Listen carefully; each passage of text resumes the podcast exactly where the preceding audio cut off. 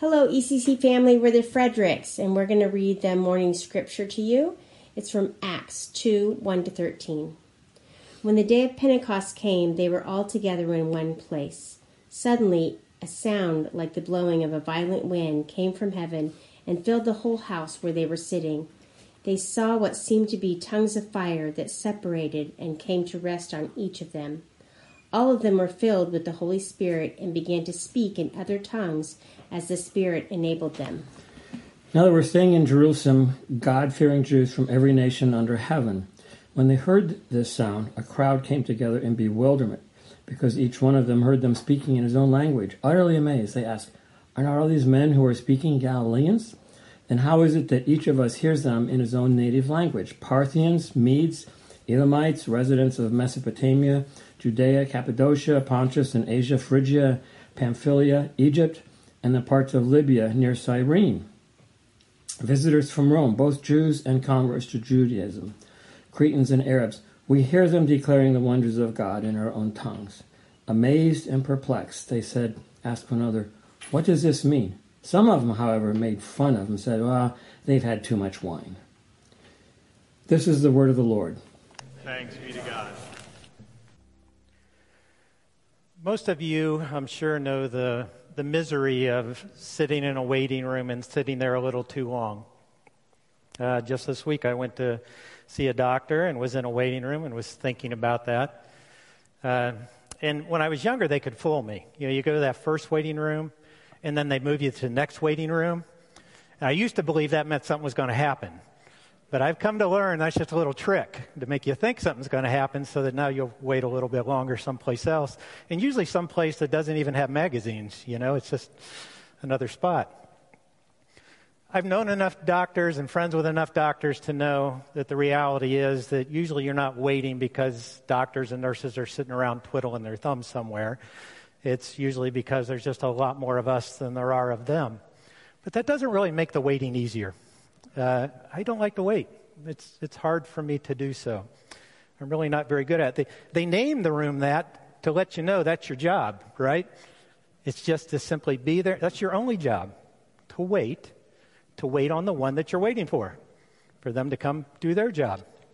That's all you have to do. It's actually a pretty simple job, but I find it hard for some reason. A few years ago, I tried to uh, take on the job that wasn't mine in a waiting room. I went to the hospital uh, on a Saturday night, which is not a good time to go to the emergency room, but I went. Turned out to be because I had kidney stones. Uh, and went to the emergency room, and they took me back to one of those rooms where I was to wait for a doctor. And things moved pretty quick for a little while. And then big accident happened. Lots of people came into emergency, and they were taking care of the people they should have been taking care of, who were much more crisis than I was in. And everything stopped. I think I got to the waiting room that, I mean, to the emergency room that night somewhere like around 9 o'clock. I did not leave the next day until the sun was coming up. And most of those hours, I sat alone in a little room wondering if anything was ever going to happen. And I, as I mentioned, I'm not great at waiting. It's not one of my strengths. Uh, again, they had good reason to not be with me, but I had a hard time with it. And at some point, as morning was coming, I just decided I can't wait anymore. I'm done. So I stepped outside of my main job of waiting, and I decided I was ready to go home. It was over and done. The problem was that they had given me IVs earlier in the night for some things, and I still had that little contraption on my arm, you know, taped on my arm. I decided to remove that myself because I was going home, and I couldn't find a doctor or nurse to do it for me. Uh, we'll leave the details out. I will just tell you it wasn't a pretty picture. I should have waited till someone with the skill and knowledge came to do that task. Uh, I didn't. It didn't help my evening go any faster because I took that into my own hands. Waiting. Tough job. So when I read Acts chapter 2, beginning Acts chapter 2, uh, I think, man, that must have been a tough time of waiting for the disciples. Must have been tough. Because remember their situation. Um, you know, not that many days earlier, they had gone from the lowest low to the highest high. They had gone from the cross to the resurrection. And then, for 40 days, Jesus is appearing to them and he's teaching them, he's instructing them in, in what has happened and what will come. All of those things. And scripture tells us, Luke tells us that, that God opened their minds so they could understand the scriptures. That Jesus was revealing to them how all the law and the prophets and the Psalms all pointed to him. And Jesus even revealed to them what the prophets didn't understand, really a secret of sorts, the mystery that that even though the prophets thought, you know, all these things are coming the suffering servant, the resurrection of dead, the, the reign of the Messiah that all those things were going to happen as some singular event. Jesus revealed to them that that's true, but there's more to the story than just that. Theologian Michael Horton explains it this way. He says, even the resurrection of the dead has begun with Jesus as the first fruits. It has come. Jesus is raised from the dead. The last judgment has been inaugurated with the Spirit's convicting and justifying work. The last judgment has come. And the age to come has indeed dawned in this present age. The kingdom has come. However, and here's the rest of the story there is between his two advents, between Jesus' first coming and his second coming, an intermission in which the Spirit empowers his witnesses and their hearers to be brought into the kingdom of Christ, even Gentiles, even you and I, before the dreadful day of the Lord. And Jesus announces that I'm going to leave and I'm going to come back.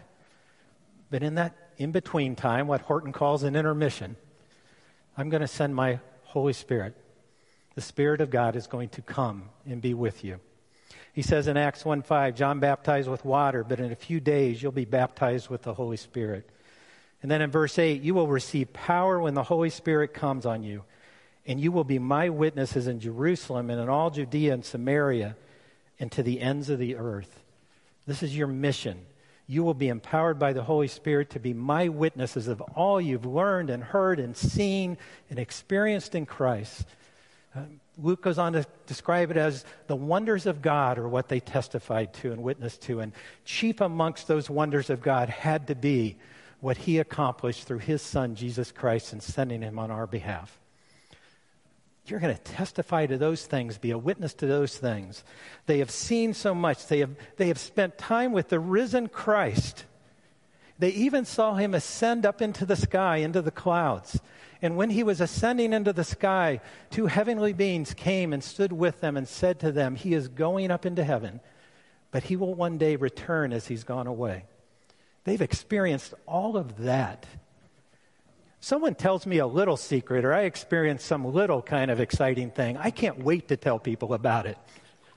Imagine all they have learned, how the scriptures are suddenly have come together for them, all they experienced with Christ, all they have seen.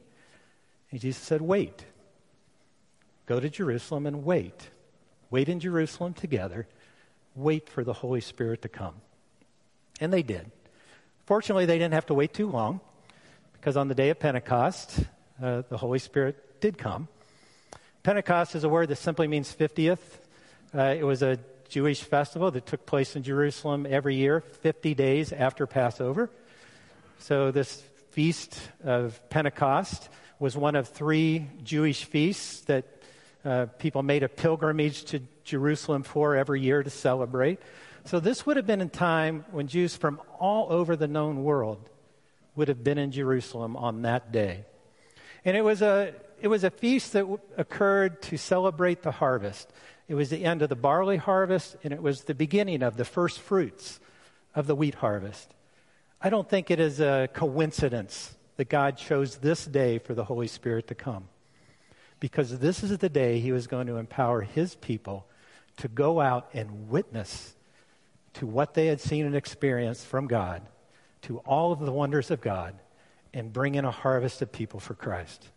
This is the day that they would begin to experience those first fruits of what had been accomplished in Christ and to bring those out to the world around them. So, not a strange day to have the Holy Spirit come. And they waited. They waited for that day to come. And really, there are just two points that I want to make from the passage today. And I think they're actually pretty obvious, simple points, but important. First, these disciples, these followers of God, were empowered by the Holy Spirit. And second, they were sent to witness to the world. So, first, empowered by the Spirit. If there's one thing that I think Luke is trying to drive home in this passage, is that when the Holy Spirit came, it was an experience of incredible, awesome, mind bending power. When the Holy Spirit came, power was present with him and came with him. And, and if they were going to accomplish this mission that they were called to, it was a mission that they needed, that required, it's why they had to wait. It required power from outside themselves and from beyond themselves. It's a power that had to come from someone beyond themselves. I'm reaching that age where you know you start doing even more and more reflecting back on your life, kind of looking back. How did I do? How did things go? And uh, as I look back on my ministry as a pastor, there is a lot that I look back and I am incredibly thankful for.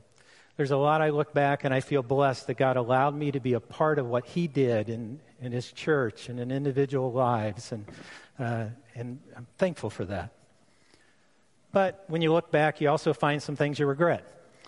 And I would say the top of my regret list when I look back is I look back and I think of all those times when I tried to accomplish what God had called me to do in the power of my own flesh in a way that really just depended upon my, my own intuition and my own knowledge and my own creativity and my own effort, that I really didn't turn to God and seek from Him the guidance and the power that was needed to accomplish those things He called me to.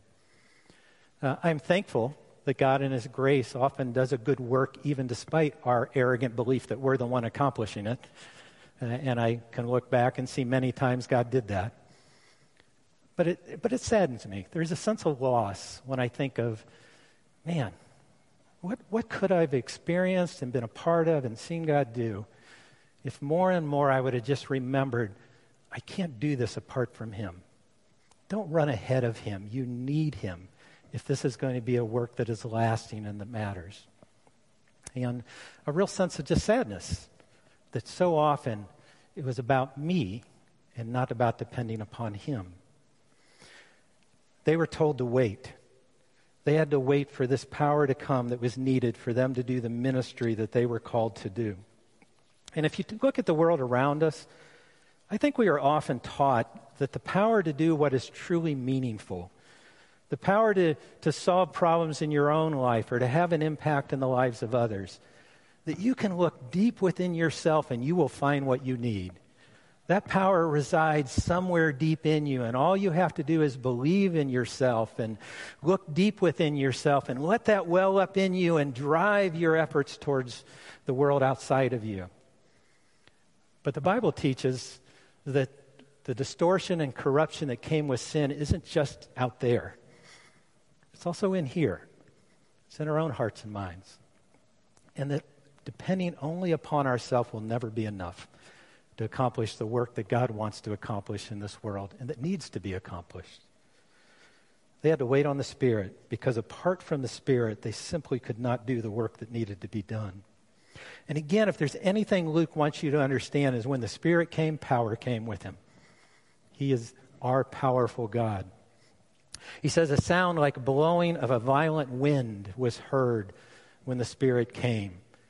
I remember traveling across uh, the coast in southern Mississippi right after Hurricane Katrina with some people from the church here. We went down there to do some work. And I remember driving through there right after Katrina and just in shock at the devastation that was done by that storm. I'd just never seen anything like that. I, I didn't understand that wind and water could accomplish what had happened there.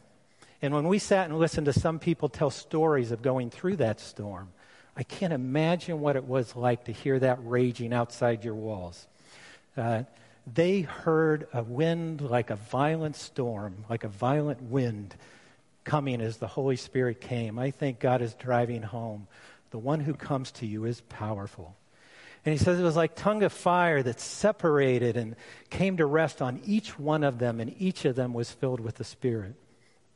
Throughout the Old Testament, we see times where the Holy Spirit uh, filled people for temporarily an individual or a group of people for a specific task or to face a specific situation.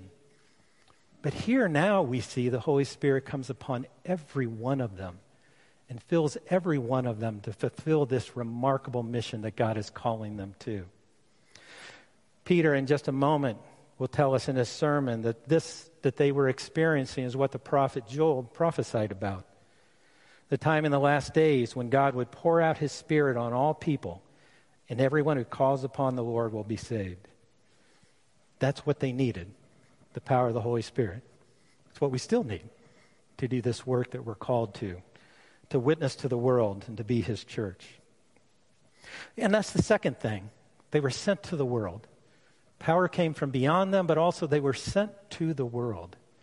Uh, again, I don't think a strange coincidence that Pentecost was the day chosen for the Holy Spirit to come because the world was present there with them people of different cultures and different places and different dress and different languages, all in this one place that day. And that day, as they are filled with the Holy Spirit, they began to speak. Luke tells us they spoke about the wonders of God. They began to, again, proclaim and witness to their great God. But everybody heard what they were saying in their own native tongue. That would, I'm told it would have been common in that time that probably most people who were there in Jerusalem that day spoke a couple of common languages of Greek and Aramaic. Wouldn't have been their native tongue, but most probably spoke one of those two languages. But that isn't how the Spirit chose to reveal the truth to them.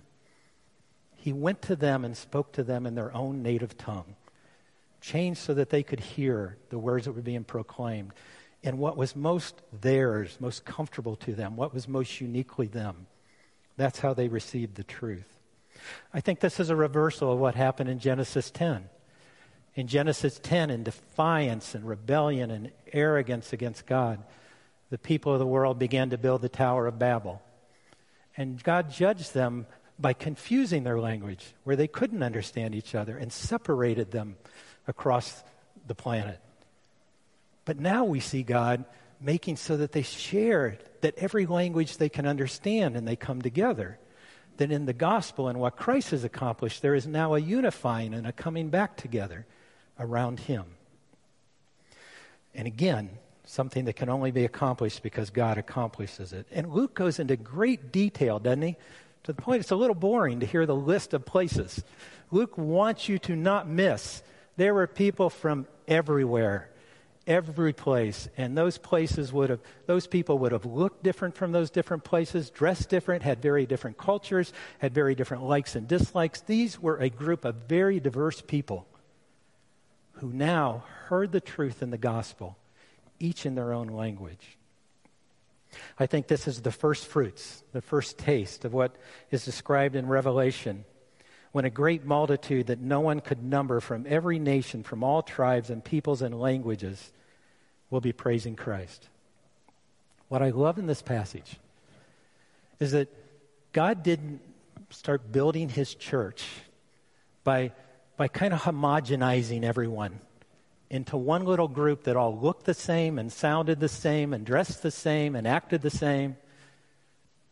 Instead, he pulled together this very diverse group, reached out into this very diverse group, and unified them around the truth of Jesus Christ, unified them around relationship with God. That's what unified them, not all these other things.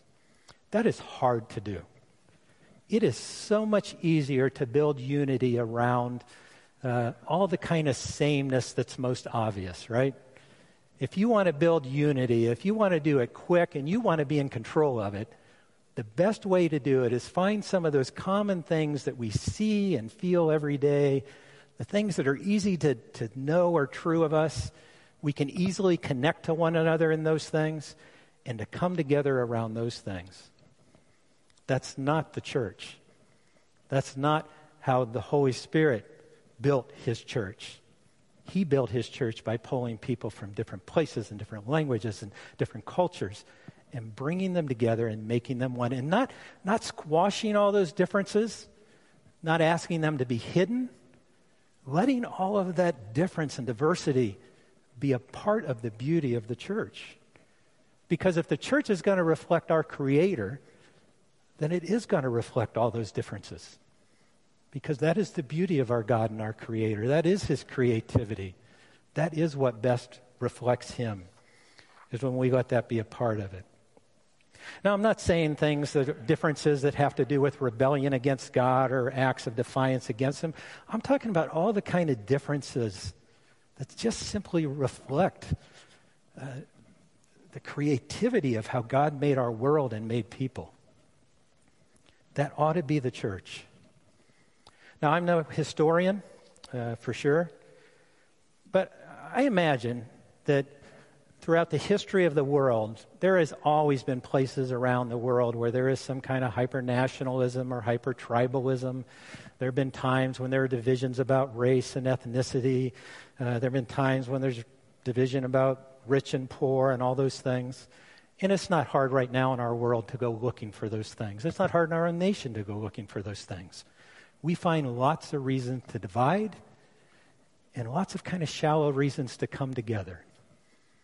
I think when we look at the church, Scripture teaches us that if God builds it, it should be something different than that.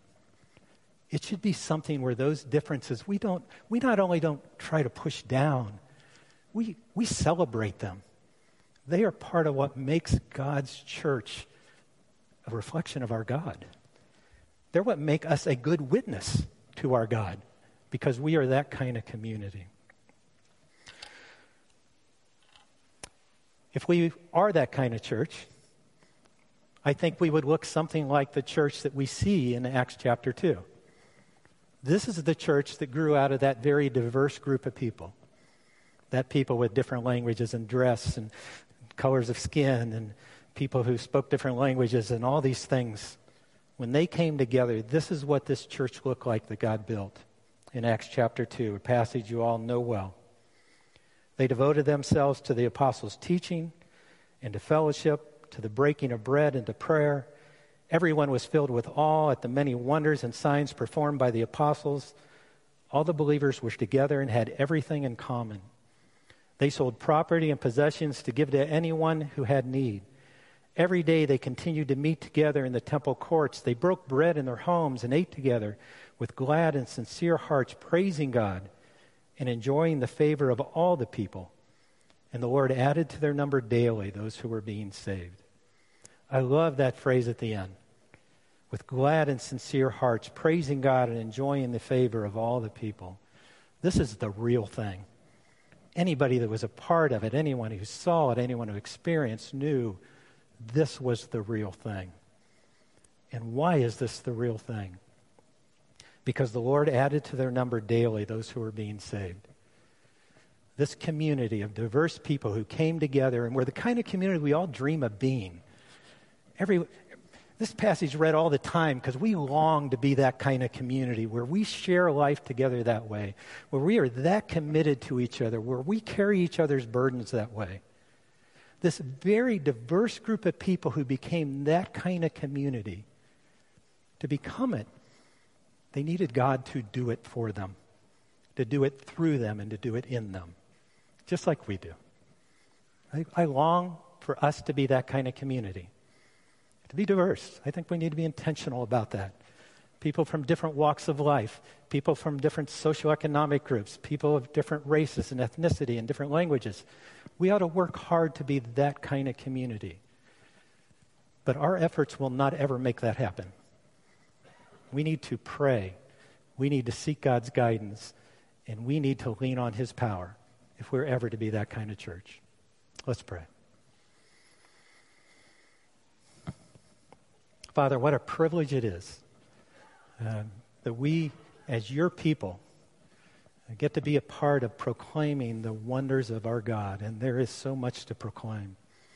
Uh, I love that we come together every week, that we sing your praises, that we, that we speak about your word, and that we, we teach the things that you've taught us, that we stop together and we remember who you are and what you've done, and what a great and awesome God you are.